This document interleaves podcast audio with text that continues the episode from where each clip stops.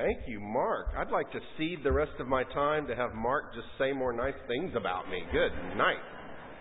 That was awesome. Thank you so much, church. I appreciate the invitation to be here.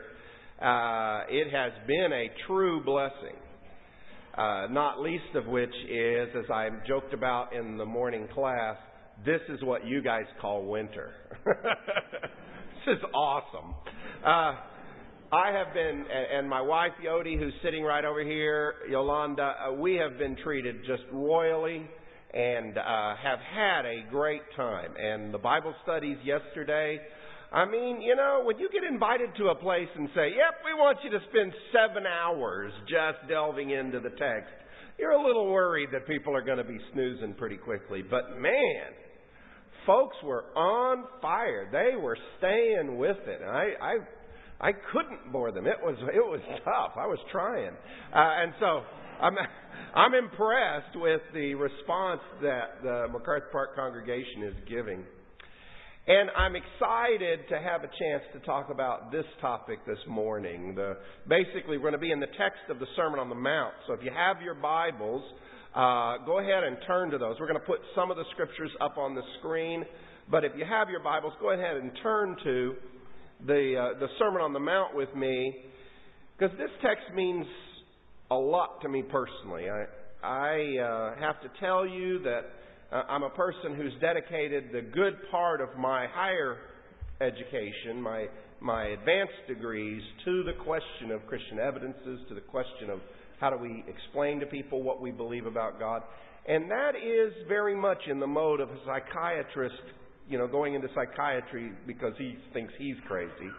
Uh, I, I've I've searched those questions out because I'm a person who, uh, from you know early teenage years, very riddled with doubts and always had questions and always bugged the fool out of my Bible class teachers and and and I and I wanted to explore those things very much. And I have to tell you that by the time I got to graduate school in theology, I was really on the edge of losing my faith. I mean, there I was training to teach other people about Jesus and the Christian faith, and I myself was asking the most fundamental questions if I even thought it was true.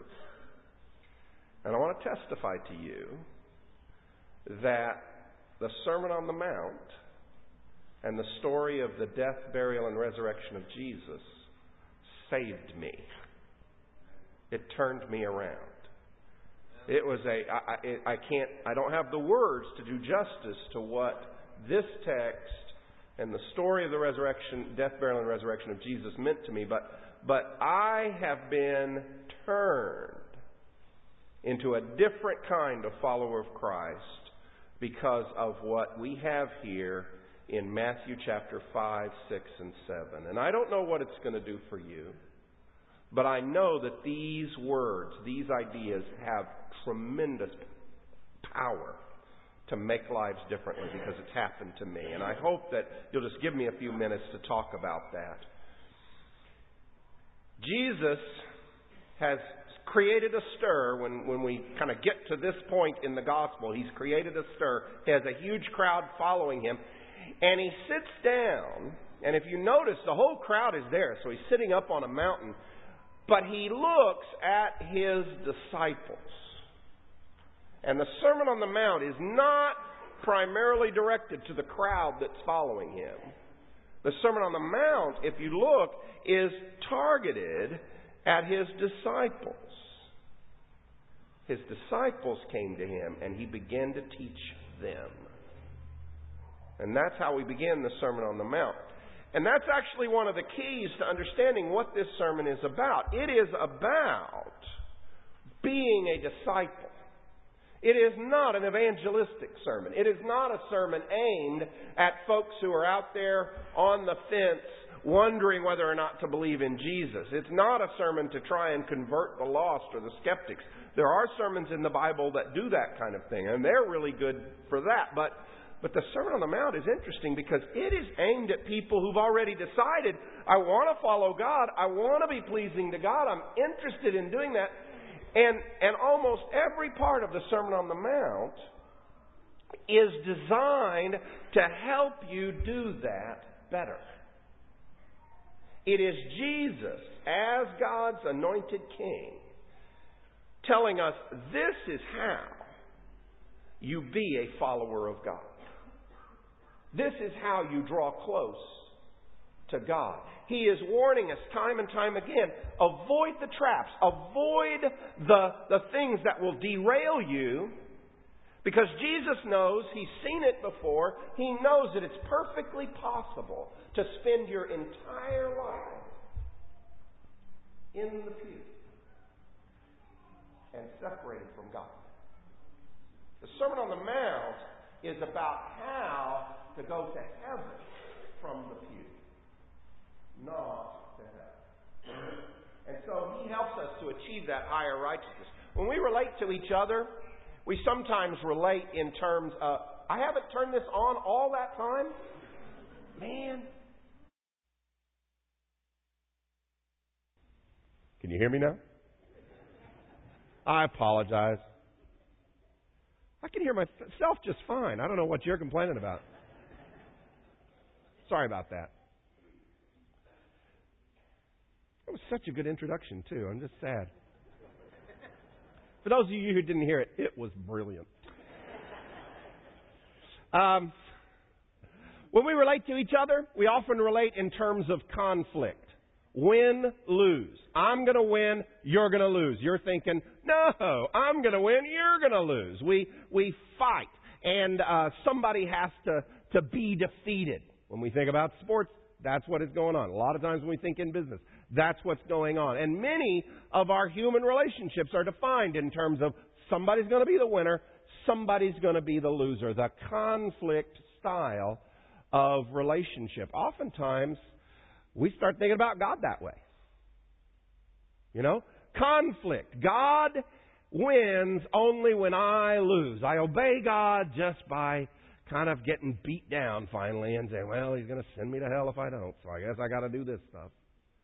And sort of, I lose and he wins, or, you know, maybe I can put one over on God and maybe I can just, you know, kind of finesse the rules and come out with a way where I can, I can get away with some stuff and still squeak into heaven, you know, on a technicality or what. But it's a conflict mode of thinking about God that kind of bleeds over from the way we think about each other. There's another very common mode of how we deal with each other, and that's the contract mode, the win-win mode. I'm gonna, I'm gonna get something from you, you're gonna get something from me. In conflict, we say, my interest served at the expense of your interests. In contract mode, we say, my interest by means of your interest. I'm going to get what I want by means of giving you what you want. We're both going to get something. It's a win win situation. And again, we start thinking of God in these same terms sometimes. We begin to say, well, you know, uh, God wants something from me. I want something from God. Surely we can come to some kind of arrangement. Almighty. You know, certainly, you know, I'm going to go to church and I'm going to pray and give me your list, and I'll I'll do the list, or at least uh, my people will get back to you and tell you which parts of the list I'm going to do, and and and then you're going to do your part, which is taking me to heaven and so forth, and and and we're going to come to some sort of a contract arrangement. And if you think about, I don't have time to talk about this, but if you think about the history of Christianity, and actually a lot of the world's religions that have tried to relate to God or gods and so forth, they really revolve around either contract or conflict type of analysis of this situation. And we just kind of get trapped in that mode. And Jesus is here to present something really different.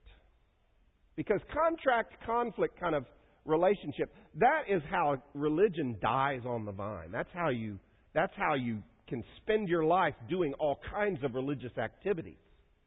You know, casting out demons and and, and uh, doing great works and saying, Lord, Lord, all the time, and never actually know God at all. That can happen. And Jesus doesn't want that to happen to you. He says, let's do God's type of relationship, which is neither conflict nor contract, it is covenant. It's not my interest at the expense of your interest. It's not my interest by means of serving your interest. It is that relationship which is established where my interests start to merge with your interests. Where you and I, though we start out separate, we start to become one. The highest form of this eh, relationship in human terms, of course, is marriage, although it exists in other forms as well. I was shocked when I got married to find out that though I used to be single and used to just look after myself, I now was stuck with another person. That my happiness now depends on making another person happy over there. And, and, and I can no longer be interest, interested just in my own interest. I have to take her interest into account. And over time, if you don't rebel against that covenant, over time, what happens? What happens to old married couples? Some of them actually start looking like each other. I hope that doesn't happen to you, sweetie. I really do. That would be gross. But, but, but they, they start talking like each other all the time. They start finishing each other's sentences. Uh, they start being able to just almost read each other's mind. It's just weird. They merge. They become, like the Bible says, one. One flesh. That's, that's kind of what a covenant's designed to do. And a covenant with God is designed to do the same thing. I mean, God certainly has some rules He puts in place. God certainly has some rituals that He wants you to do, some things that He wants you to do as a religious person. But the main thing that's happening is, as you continue to live day by day, God is sneaking up on you. And He's changing who you are. So that increasingly you start, your interests start resembling His interests. Your interests start merging with His. You start wanting what He wants. You start seeing things the way He sees things. You start desiring in people's lives the same things He wants in people's lives. And, and, and, and it happens over time. It's never perfect in this life, but that is what that's what the essence of religion is. Jesus says, I'm telling you, unless you do better than the Pharisees, you're not going to get into the kingdom of heaven. Your righteousness has to be higher than the righteousness of the Pharisees. Well, the Pharisees were awesome at keeping the rules. The Pharisees were awesome at doing the, you know, the acts of worship properly. They were awesome at any kind of rule keeping you want to do, any kind of ritualing you want to do. They were great at all that stuff. They were better than the average people. How can my righteousness surpass that of the Pharisees?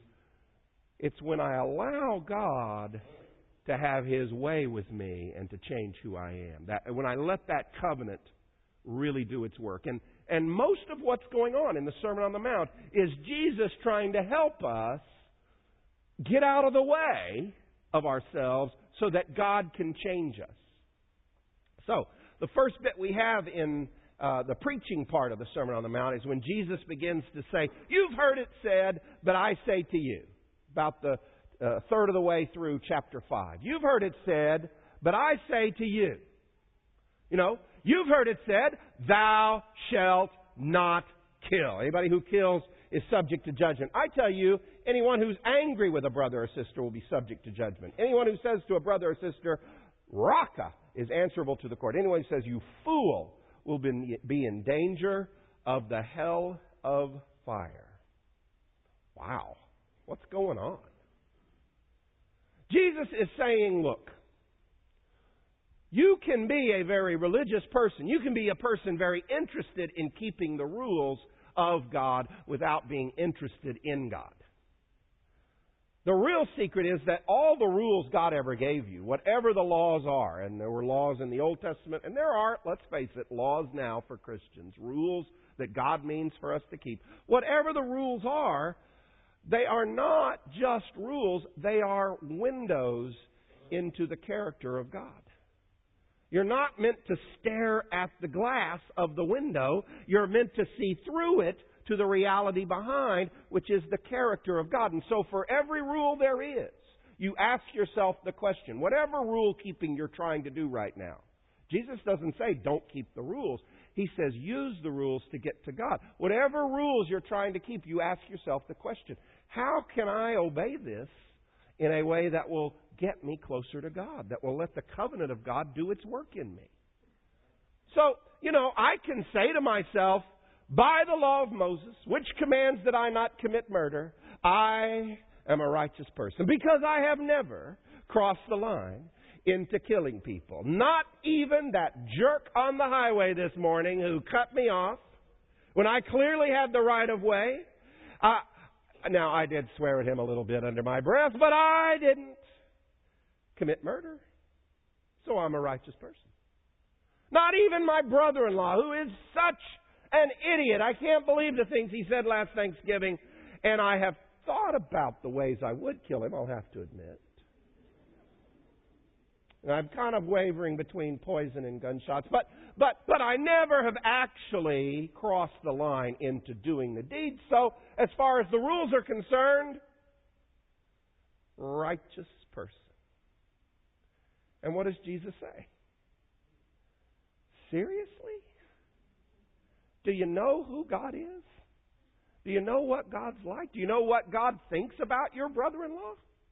I mean, he knows he's a jerk too. But but he loves him and he wants the best for him. That anonymous person who cut you off loves him too.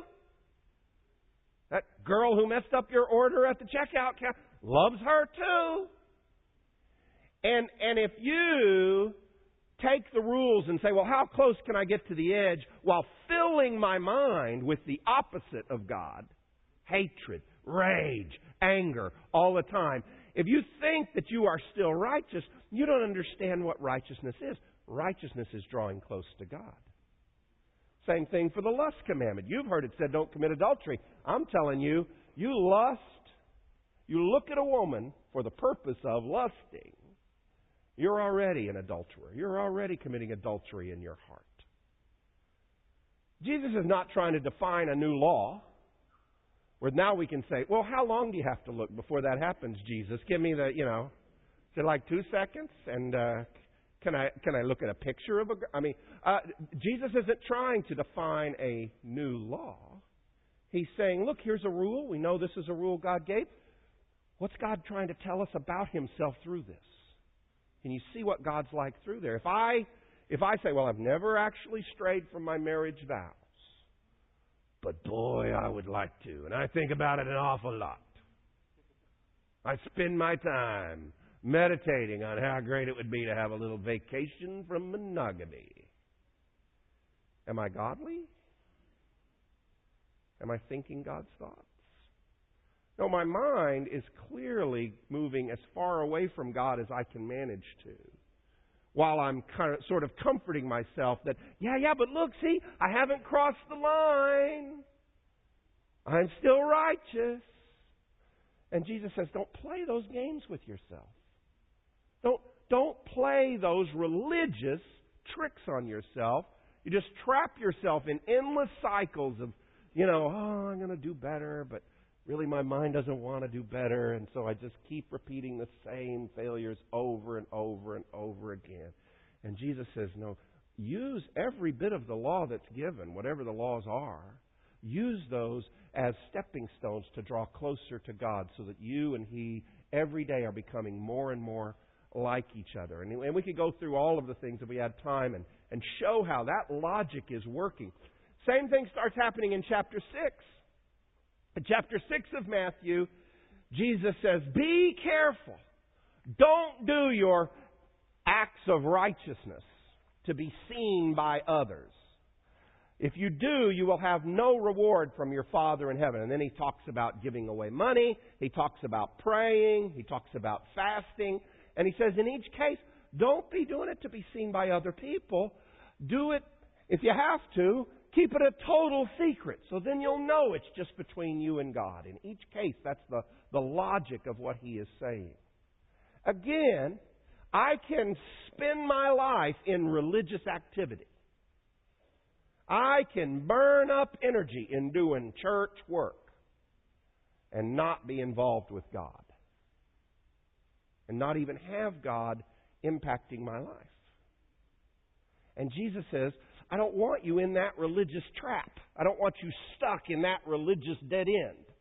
I want you broken out of that dead end so that you can actually move into the joy and glory of being in a living, developing relationship with Almighty God. God gives you some rituals. He says, for instance, come to church. Be baptized. Take the Lord's Supper. Sing. Pray. Worship. He, there are other things that are built into our religion, just like there were things that were built into the Jewish religion. Rituals that keep things fresh. But with every ritual, there's a way to do it in such a way that I can keep God at arm's length. And there's a way to do it where I use it as a stepping stone toward God and letting God change me. In particular, Jesus says these, these religious activities that we engage in, it's very tempting for us to, to begin to adjust them in the direction of public opinion. It's the people around us. We're very concerned about their opinion of us, and, and it's very easy for us to let the opinion of others around us begin to take first place. And so Jesus says, make sure that the bulk of your giving is giving that nobody really can give you credit for. Make sure that the bulk of your praying is praying that nobody can give you credit for. Make sure that when you fast, you're not fasting so other people are going to say, oh my goodness, that's an amazing thing. Fasting like Daniel. That's impressive. You're so pious. Jesus says, I mean, it's okay, I guess, to do those things. It's not harmful, but don't kid yourself that if you're doing it so other people will notice, that that also is going to get you closer to God. He says, you already have your reward. What was the reward you wanted? People to see you and to be impressed with you. What reward did you get? People saw you. They're impressed with you. Do you get anything else? Not really. You shouldn't expect to, anyway. Turns out it's more complicated than that because God's more gracious than that. Mm-hmm. But as far as your motivations, you shouldn't expect anything more to happen. That can be a religious dead end. Here's a test to kind of check yourself. How much of your prayer life is prayer life that other people can see you do? If you honestly evaluate yourself and say, most of the praying I do is when I'm around other people.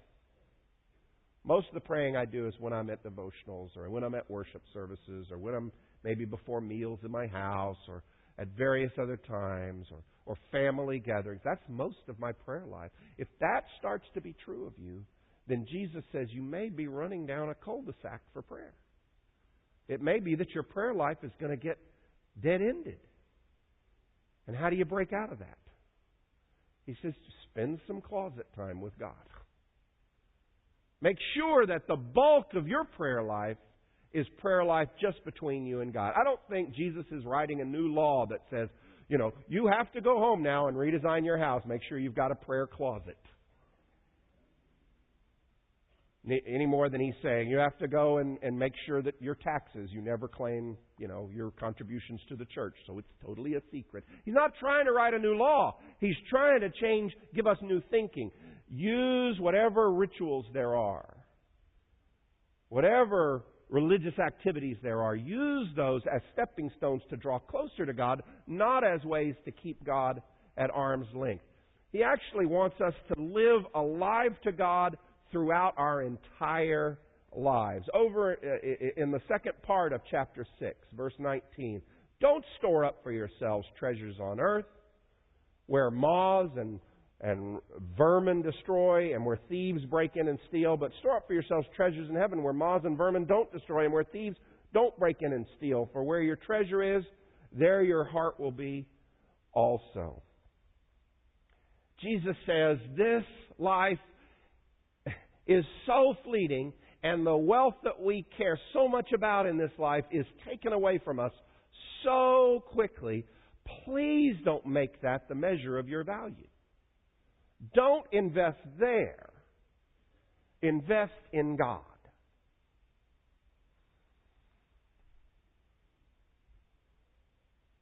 How much is the balance in your portfolio going to matter in five years?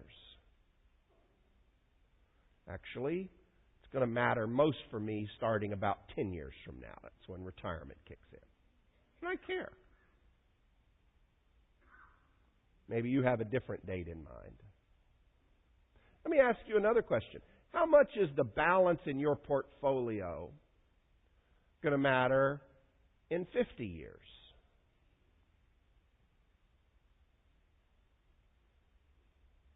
Let me ask you another question. How much is your financial success going to matter in a thousand years?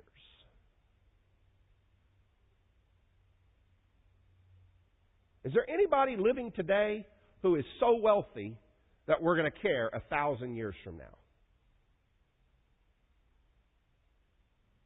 Anybody? Let me ask you a question. Name two millionaires from the year 1000 AD. Anybody?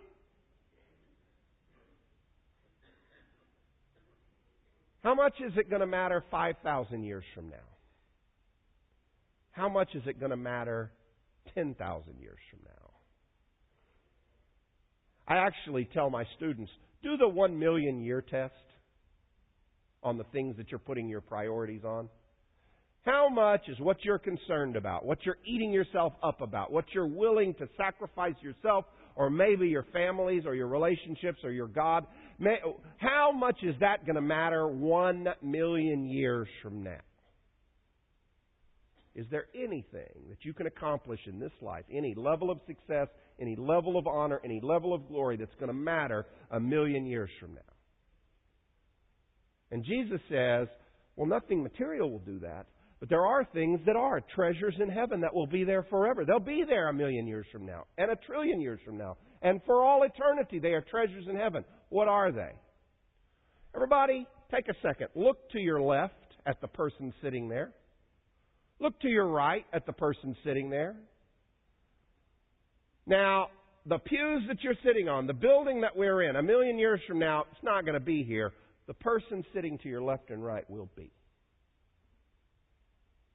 We are forever. And so, what you do to make the person sitting on your left and the person sitting on your right uh, better able to appreciate God in heaven, more likely to be in with God in heaven, those are your treasures in heaven. They will be there forever. The things you do for the kingdom of God that will last forever. The things you do to bring in lost people to the kingdom of God. The resources you dedicate, whether it's financial or time or energy or intelligence or talent, whatever you put into the activity of God on earth now, those are your treasures in heaven. They will be there for you forever. This life passes away. Jesus says, don't go down that dead end put your resources where you know they're always going to be there because by doing that, your heart will end up there as well. You want to merge with God? Make sure that your best is being given to God. And it'll happen naturally that you begin to merge with God. He says, don't worry either. I heard a story about a guy who was trying to do the bills, and he was just, you know, he just had too much month at the end of his paycheck, and he was just fretting and everything. And he finally threw up his hands. His wife was listening, threw up his hands and says, I would pay somebody a thousand dollars if they would just do my worrying for me. And his wife said, Really? I'll do that. I like that. Yeah, I'll do that. I'll take that deal. And he said, Okay, done. And she said, Where's my thousand dollars? And he said, That's your worry.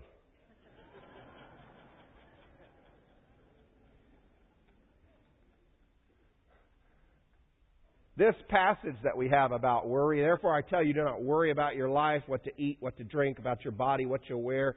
Is life not more than food, and so forth? This is Jesus at his most merciful. Remember that Jesus, in his God nature at least, has seen the whole history of the human race already. So, how many families has he seen torn apart by worries over money? How many children has he seen neglected by worries over money? How many lives has he seen just ripped to shred by people who can't come to peace because no matter how much they get, it's not enough to give them that peace that they are seeking. And there's always a little bit more they can get. How much has he seen that drama played out? When he tells us not to worry, it's not because he, he's stingy and he wants to keep all the stuff for himself. It's because he wants to set you free.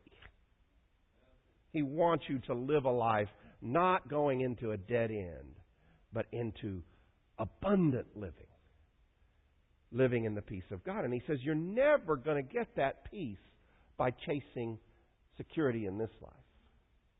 You're going to get that peace by knowing who God is. Everybody, do this. Take a breath, a really good breath right now.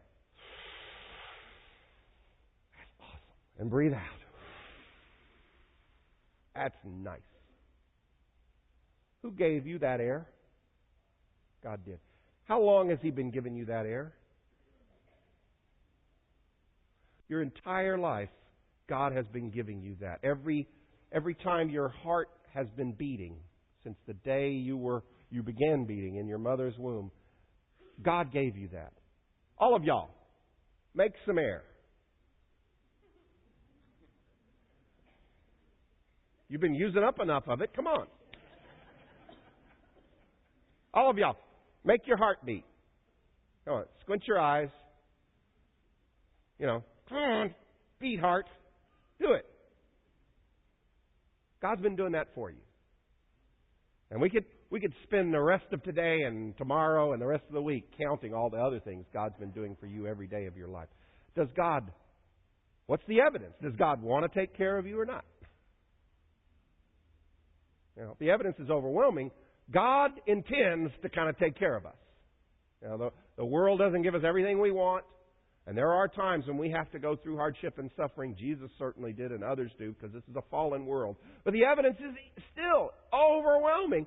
God's a giver. God is a giving God. He wants to give us the things that we need. He, he plans to take care of us. And so you're not going to find peace by adding more to your stuff. You're only going to find peace by moving into faith in that God. The only place it's going to be found. Jesus says, cut yourself off from this worry. Live your life every day. I mean, you, we all got to work. We all got to go and kind of do those things. But, but as you go about your daily life, live it alive to God so that ultimately God, through Christ, can be living in you. That's how you keep your religion alive. That's how you keep it progressing and, and how you ultimately it will merge into the life that is to come. It will become the life that is to come. One of my favorite news stories of the last several years, I've been telling this lots of places, came out of LA. It was only, I think, picked up in the local papers, and I just happened to see it on a, some website. Annalise Spray lives out in suburb of LA. She has three little chihuahuas and a three year old girl named Mackenzie.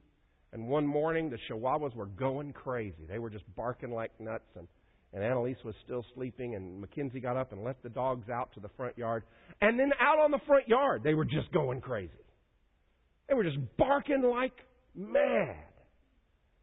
And and uh, that finally woke up Annalise, and she got out. They actually have, fortunately, a the, the way their home was constructed.